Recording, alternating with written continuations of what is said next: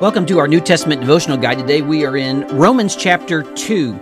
And what we've seen in this first section in Romans is our need for righteousness. In chapter 1, verse 18 through 32, it shows Gentiles need righteousness.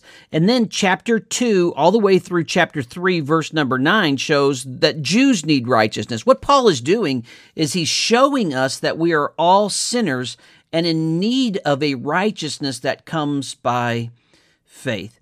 So as Romans chapter 2 begins, Paul really turns his sight to the Jewish people. No doubt many of them were glad to hear about the Gentiles at the end of Romans chapter 1, verses 18 through 32.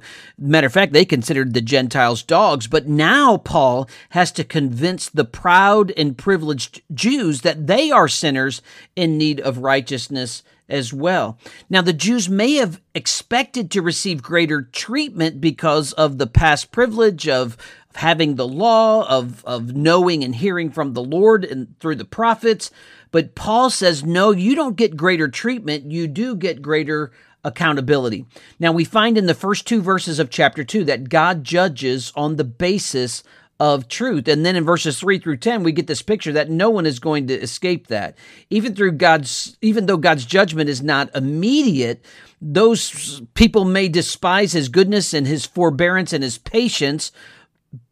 He's offering time so that his kindness will lead to repentance, but they still are not turning to him. They're not truly saved. They're not showing fruit. And Paul deals with those kinds of people. And then in verse number 11, he says, There is no partiality in the Lord's judgment. The Lord sees it all. All are accountable to him.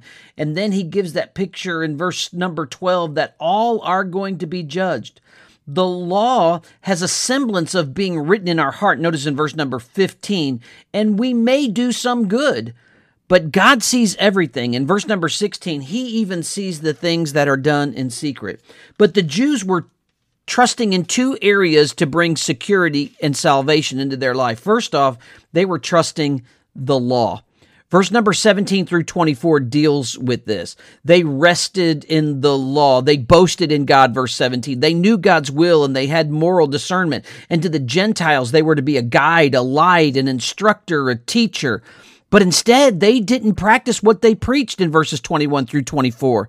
Instead, they dishonored God. That was one of their areas of trusting in security for salvation was the law. Then they trusted circumcision, this outward circumcision apart from the law. And again, the Lord says that's not how it is. Verse 28 and 29, we find that a true Jew is not of flesh on the uh, outward, but of it's a matter of the heart. It's not of the letter of the law, but of the spirit. It's not of the praise of man, but from God, he makes it very clear in verse number 29. Now, it's interesting to note that the word Jew comes from the tribe of Judah, which means praise. As we think about that, praise from God, the Jewish people were to bring praise to God and praise from God as they shone the light of God to the world. I wonder today, whose praise are you seeking?